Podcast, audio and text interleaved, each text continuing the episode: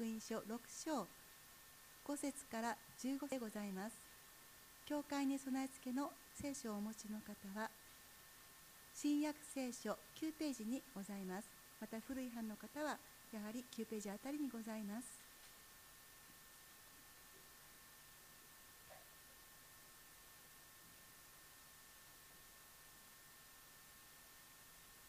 お読みいたします。マタイによる福音書6章5節。また祈る時には偽善者たちのようであってはいけません。彼らは人に見られたくて街道や通りの四つ角に立って祈るのが好きだからです。まことにあなた方に告げます。彼らはすでに自分の報いを受け取っているのです。あなたは祈る時には自分の奥まった部屋に入りなさい。そして戸を閉めて隠れたところにおられるあなたの父に祈りなさい。そうすれば隠れたところで見ておられるあなたの父があなたに報いてくださいます。また祈る時違法人のように同じ言葉をただ繰り返してはいけません。彼らは言葉数が多ければ聞かれると思っているのです。だから彼らの真似をしてはいけません。あなた方の父なる神はあなた方がお願いする先にあなた方に必要なものを知っておられるからです。だからこう祈りなさい。天にいます私たちの父よ。皆が崇められますように。御国が来ますように。御心が天で行われるように。地でも行われますように。私たちの日ごとの糧を今日もお与えください。私たちの負い目をお許しください。私たちも私たちに負い目のある人たちを許しました。私たちを試みに合わせないで悪からお救いください。国と力と栄えは常しえにあなたのものだからです。アーメン。もし人の罪を許すならあなた方の天の父もあなた方を許してくださいます。しかし人を許さないならあなた方の父もあなた方の罪をお許しにはなりません。三位一体の神の愛に包まれた祈りと題しまして高橋先生が御言葉を取り次いでくださいます。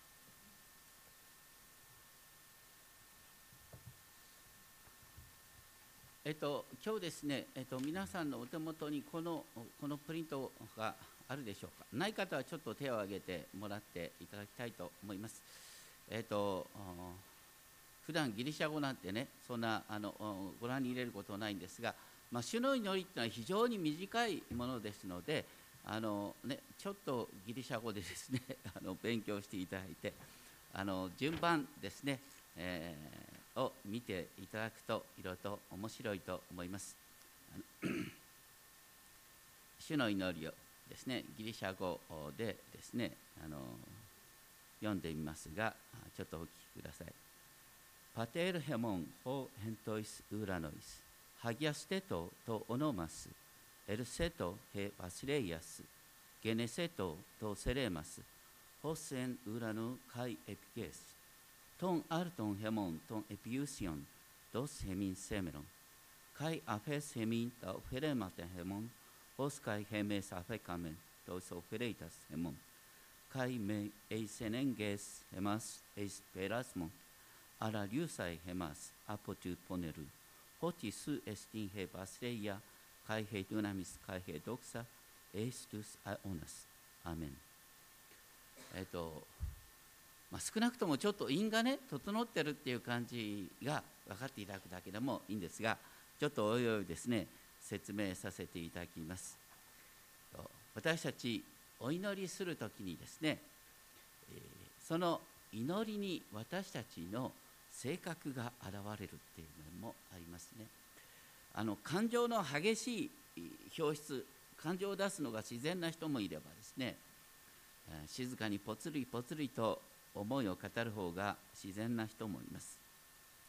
またその時の気持ちによってですね、え祈り方っていうの変わってくると思います。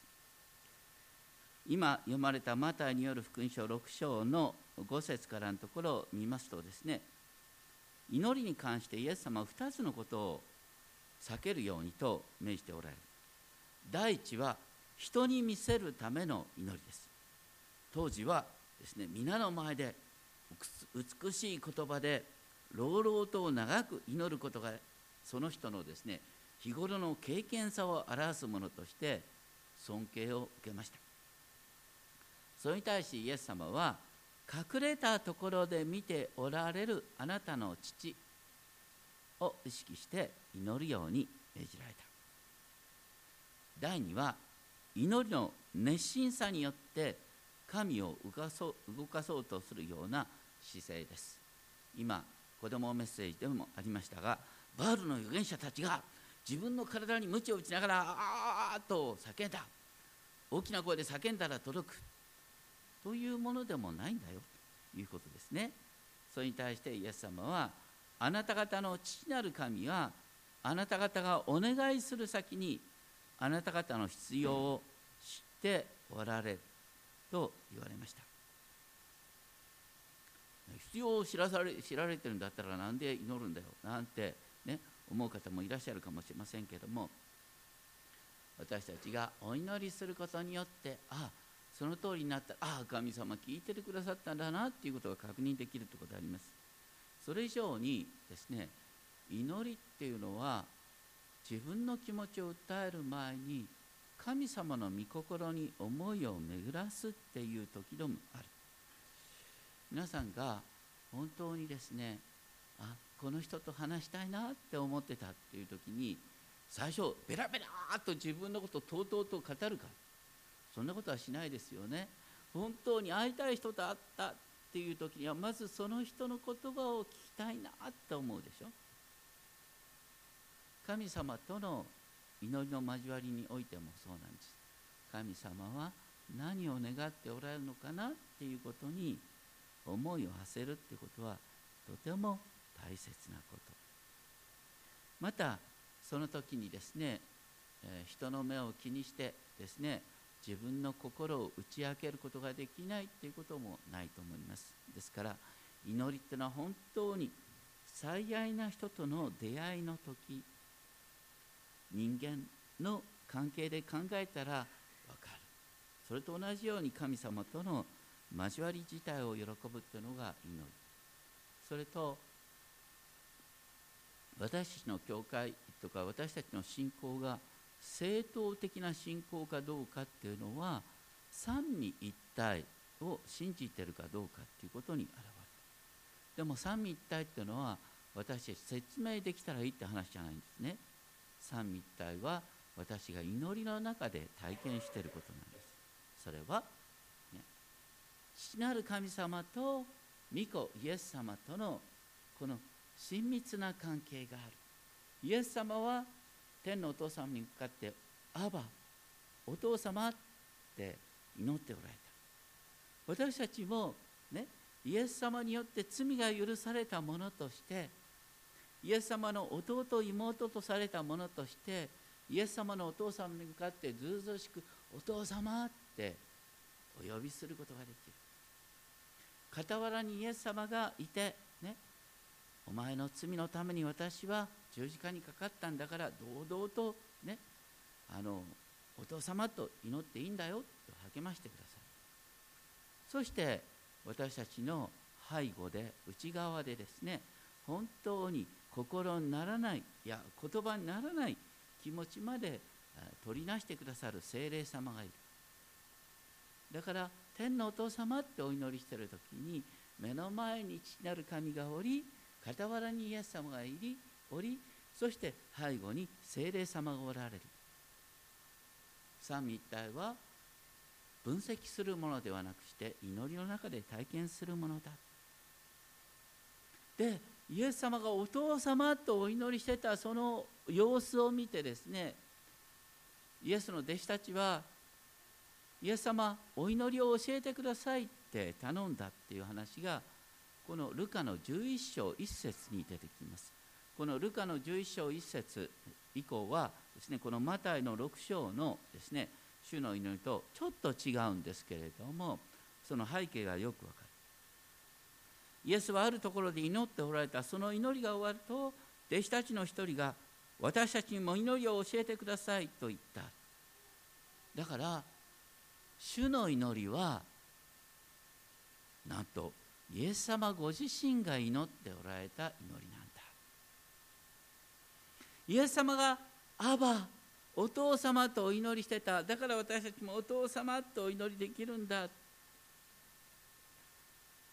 でもイエス様は罪を犯さなかったから私たちの罪を許してくださいなんて言う必要はないだろうなと思うかもしれませんけどもイエス様はなんと私たちと同じ人間となれたのは何のためかというと私たちに全ての罪を背負うことができるためだった。だからイエス様は罪人の代表者となって私たちの罪をお許しくださいって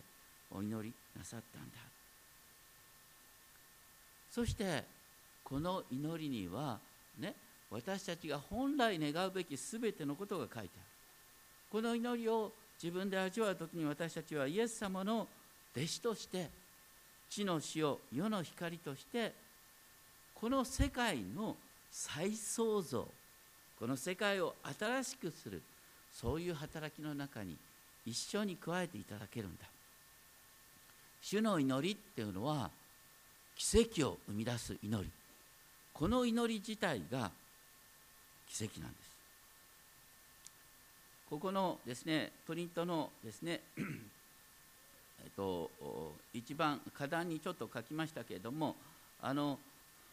皆皆さんがちょっとかなんかね肉なる人間がですねどういのどういう祈りを祈ってしまうのかということアダムの祈り。アダムの祈りなんて聖書にないんですよ。これ僕勝手に作った祈り。ね。こんなふうに祈らないでねっていう悪い悪い見本なんです。ね。この世の幸せをくださる神様。私の名誉が大切にされますように私の権威が認められますように私の意思が行われますように私の一生涯の経済的必要が保障されますように私は悪くないと認められますように彼らは仕返しされて当然ですが私が誘惑など恐れず悪魔など気にしないでいられますように私の影響力私の能力私の誉れこそ人々の幸せの鍵ですからとか言ってですねあのひょっとしたらどっかの大統領はこのように祈ってるかもしれないと思うんですが、まあ、とにかくですね 私が全て分かってるね私の言う通りに世界が動いたら大丈夫なんて思ったらですねとんでもないことになってそこからあ、ね、戦いが始まるんです。それに対してですねこの祈りは本当に私たちのねえー、肉なる思いじゃなくて本当に精霊によってでないと祈ることができない。実は私の肉なる思いに反するんです。だからあの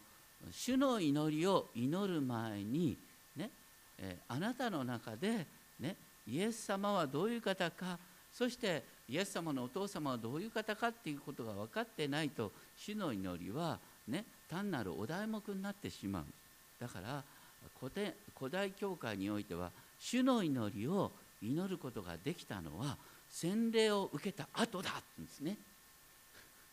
洗礼を受けて初めてですねああ私は主の祈りを祈らせてもらえるんだっていうことになるんだって。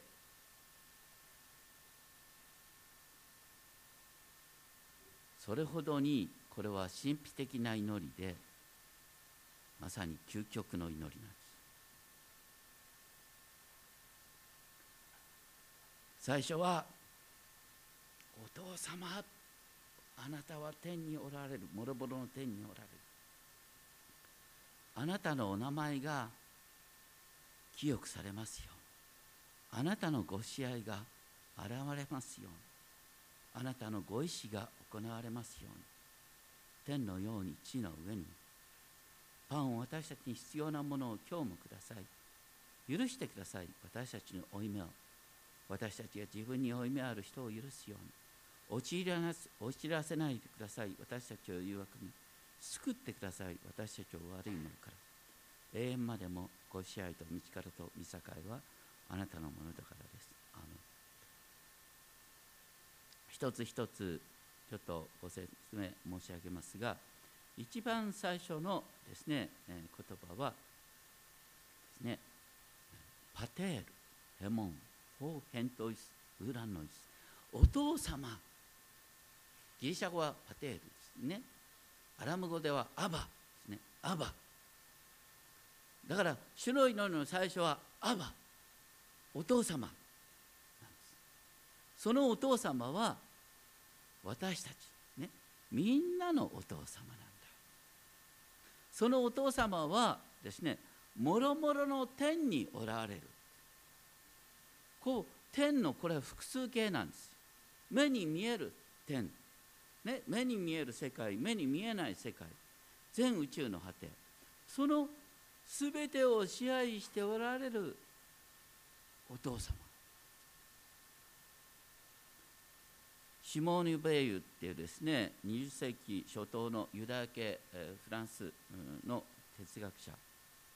は彼女はですねこの主の祈りをギリシャ語でギリシャ語で教えてもらって世界が変わった。この美しい流れ。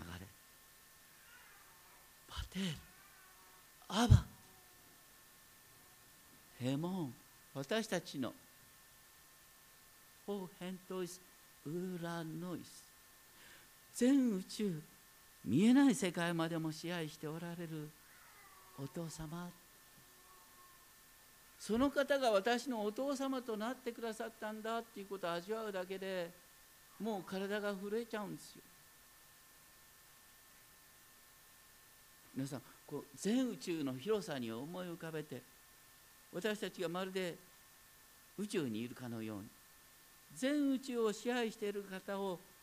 お父様ってお呼びできるんです。もうこれだけでもうすごいな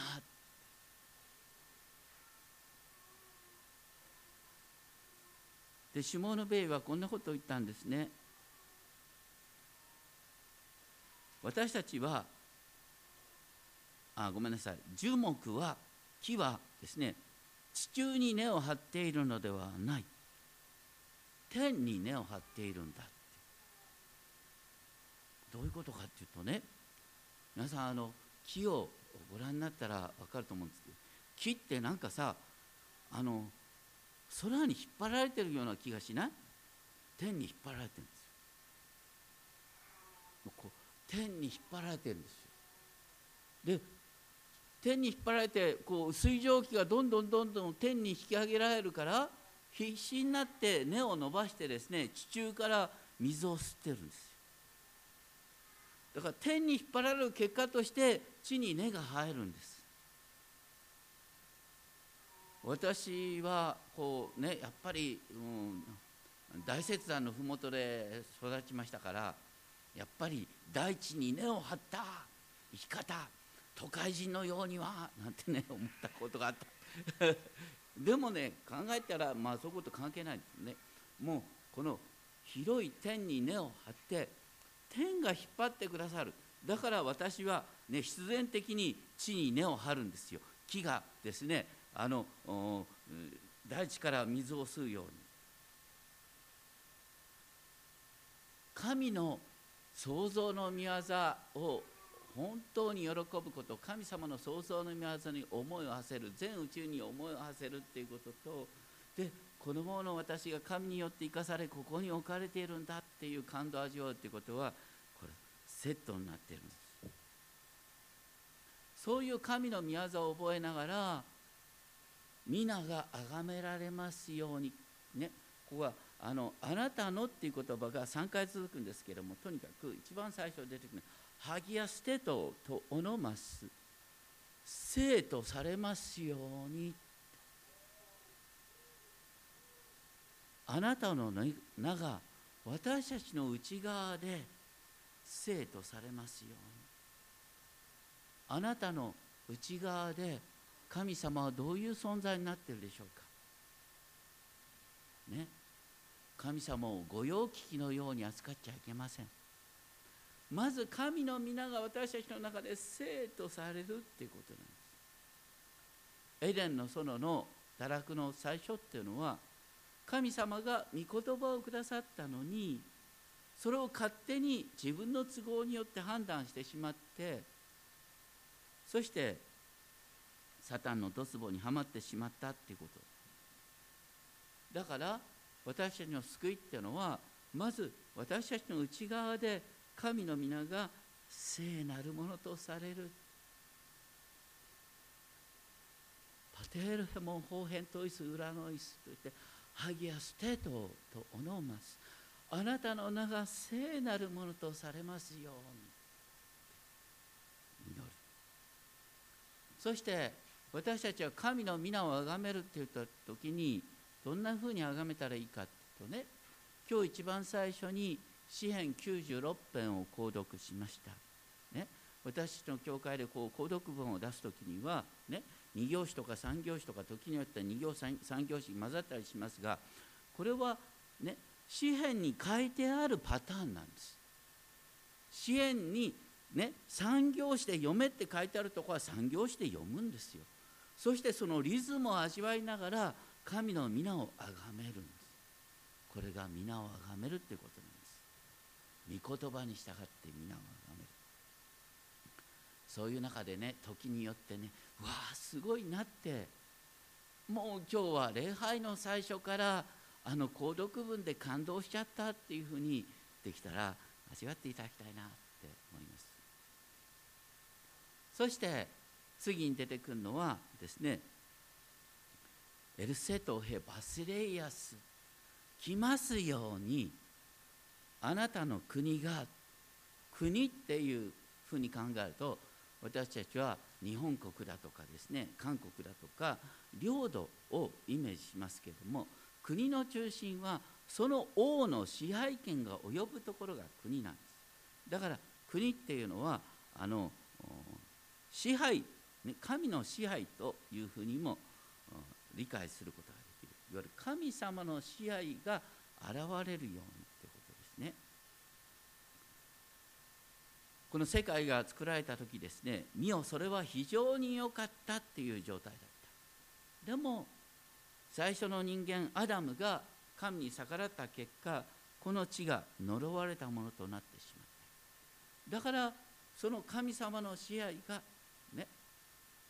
目に見える形で現れるようにって。で神様の支配が現れるプロセスの中で私たちは自分のですね自我が砕かれるっていう必要もある。だから時にですね私たちはあの神のご支配よりも自分の支配が全うされたいと思うから葛藤を味わうんですけれどもしかし葛藤を味わう中で私たちはですね、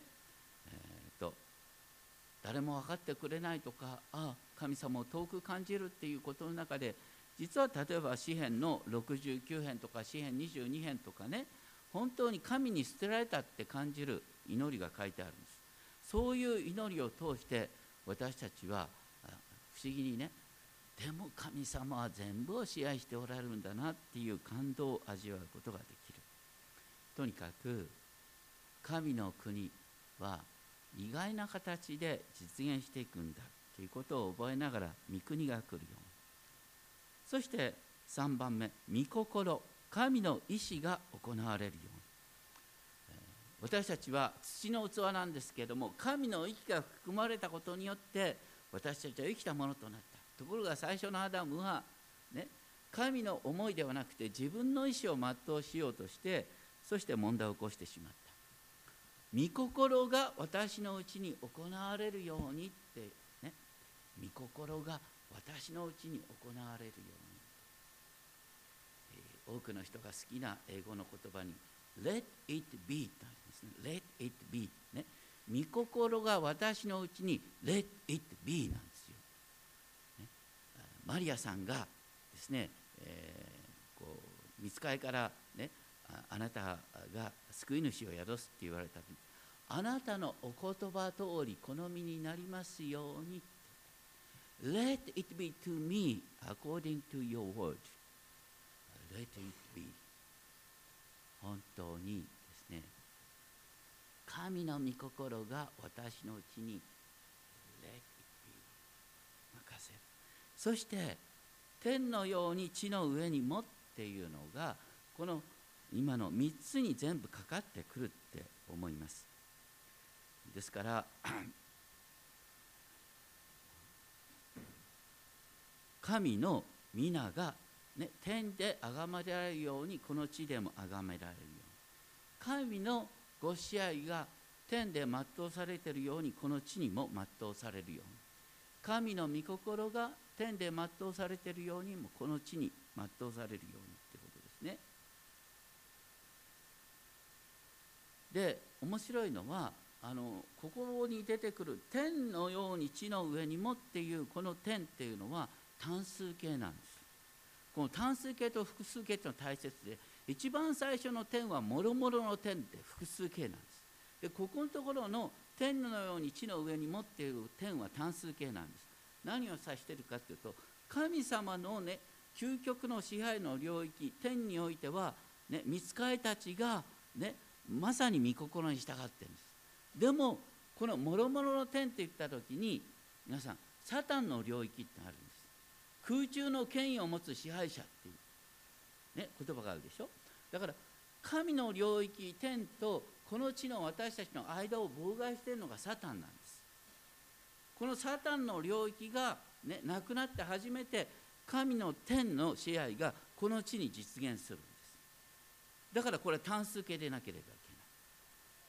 けない。だからね神のご支配が天において全うされているようにそれがこの地においても全うされるようにということですね。だからあの面白いのはですね、えさっきのルカによる福音書では11章のところではねあのと御心が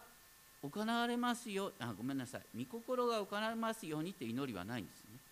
御国が来ますようにっていうことの中に御心が天におけるがごと基地にもなさせたまいっていうのが御国が来ますように含まれてるんです。ルカの福音書では。だからあのどっちかというとですねこれはあの国にかけた方がよくわかるね。神の国が天において完成してると同じようにこの地に神の国が実現するようにってことなんです。そして世の終わりはどういう状態ですか？世の終わりっていうのはね黙示録の21章を見るとですね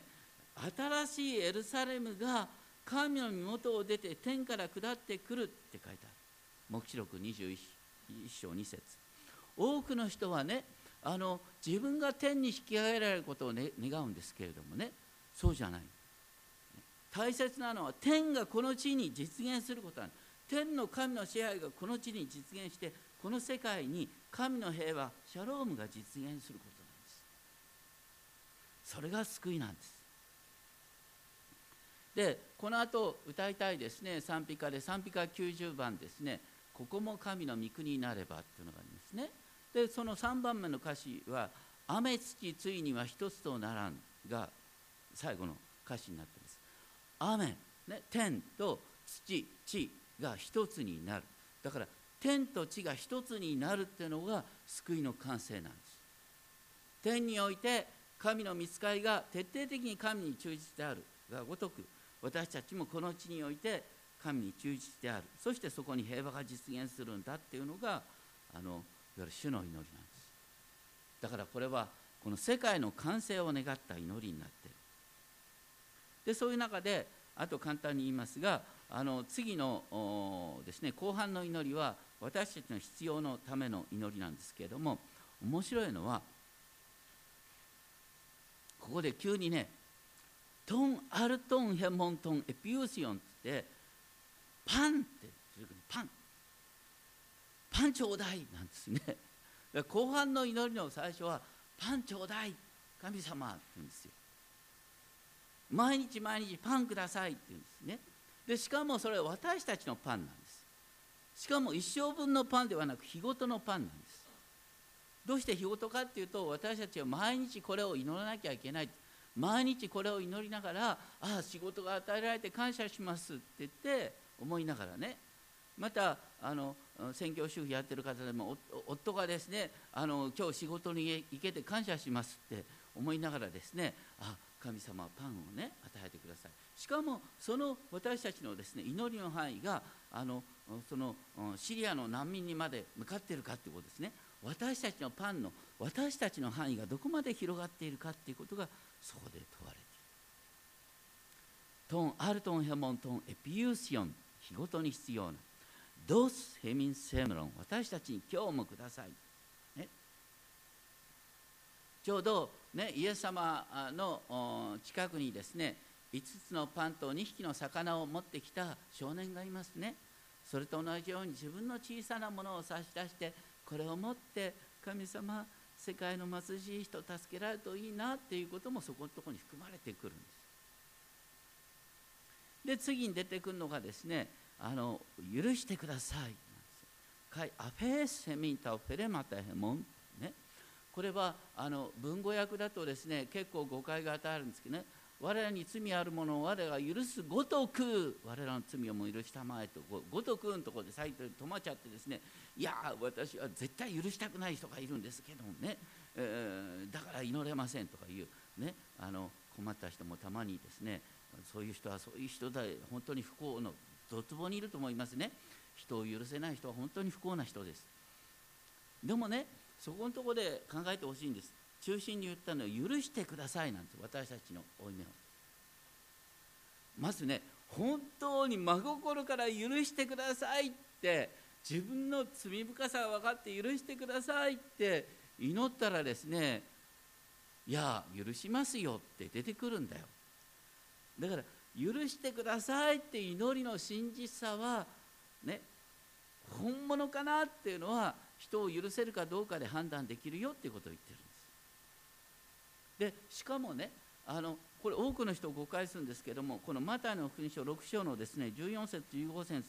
14節のところで人の罪を許すならあなた方は許してもらえる。人を許さないならああなた方も、ね、許してもらえないっていうからここのところからですね多くの経験なクリスチャンはですねこうこうやって祈るんですね。あの憎ったらしい人を許すことができますように。あの人を許すことができますようにって。これあんまりやらない方がいいですよ。あのね許すことができますようにってイメージするとどうなるかって言ってね許したくない人のイメージがわーっと膨らむんですよ。ね許したくない人のイメージがわーっと膨らんでうーってなっちゃうんです。それはねこう主の祈りじゃないんだ。祈りはね許してくださいなんて。許してくださいって本当に祈ったらですね自分の罪の大きさが見えてきたらですね人の罪は自動的に小さくなるんですよ。だから許してください私たちの目を。で私たちも許します。じゃあこの14節15節はどんなふうに考えたらいいかというとこれは現代の免罪符だと思ってください、ね、皆さん悪いことしたらですね神の許しを確信したいと思うでしょ？でその時にですね別に牧師のところに行って罪を告白して許しの宣言を受ける必要はないカトリックのようにね。あ来てもいいですけれども。でもねあのね自分が許されているということを確信したければですね人間関係で表すことができるんです、ね、人の罪をああ許せたなっていうことを通してああ私は許しを体験できてるんだな、ね、神の許しを体験できてたとしたら人を許すことができるんです。だから本当に自分に後ろめさがあると思った時にですね許しが確信できないという時に人に優しくして人に許す、ね、人のあのねなんかこの人私の負いあるんだけどもその許すことによってあ許すことによって許されるんだってね14節に書いてあるからこれが私にとって許しの保証だって思える。ということですね。で、えー、最後にですねあの解明セネンゲスヘマスエイスペイラスモン私たちを誘惑に陥らせないでくださいこのペイラスモンという言葉はですね試練と試みとですね文語訳では訳してますけれどもあのこれは誘惑と試練って実はギリシャ語で全く同じ言葉なんですねで実はこちらはあの誘惑の方が僕は文脈に合ってると思うんですねそして最後はですね悪いものから救ってくださいあら流さへます。アポテュポネル。ポネルっていうのは悪っていうよりは悪いもの。サタンから救ってくださいっていうふうにですね解釈した方がいいかなって思うんですね。でもともとの祈りはですねその後国と力と栄と和っていうのはなかったんですよ。後で付け加えられたって言われるんですね。だからもともとの主のにはパテールお父様から始まって終わりがあサタンで終わるんです。でどういうことかっていうとね私たちはこの地で生きようとするとですねさまざまなサタンの攻撃にあってるんです。サタンのお仕事は何かっていうとですねお前どの面下げて神様なんて言えるのか。お前の偽善は私がよく分かっているぞ。お前の告発者だ俺はってサタンはですね告発者なんです、ね、それに対してですね私たちはねイエス様によって私は許されてるんだ。だからお父様とお祈りできお祈りできるんだということで、私たちはですねそういうサタンの誘惑に負けないようにってお祈りするように私たちは召されてるんだっていうことを覚えたいと思いますそして最後にですねえーと、Ὅτι σοῦ ἐστιν ἡ βασιλεία καὶ ἡ δύναμις καὶ ἡ δόξα εἰς τοὺς αἰῶνας, ἀμήν。これは、あの、奨励というやつですね。神様への賛美。本当に国、神様のご支配、神様の力、神様の栄光。ね。それが全世界において崇められますように、私の中で崇められますようにって、この主の祈りの要約的な意味もあります。で、私たちのですね、祈りがあのしばしばあの ちょっと歪んでしまうことがあるんですがあの私たちにとって救いって何だろうとですねあの 今ですね上映されてるあの遠藤周作の「沈黙」をもとにしたですね「沈黙」っていう映画がありますよね。であの「沈黙」っていう映画で本当にですねあ身につまされちゃうのはあの、うんね、スペインやポルトガルから来た宣教師が必死になってね人々のために使いようとするんだけどもそうすればするほどですねあの、うん、次々と農民が死んでいくんですよ要するに彼らの宣教は日本にとって迷惑だっていうストーリーになってるんですねでそういう中で最後にですねあのロドリゴさんっていう主人公がですねあの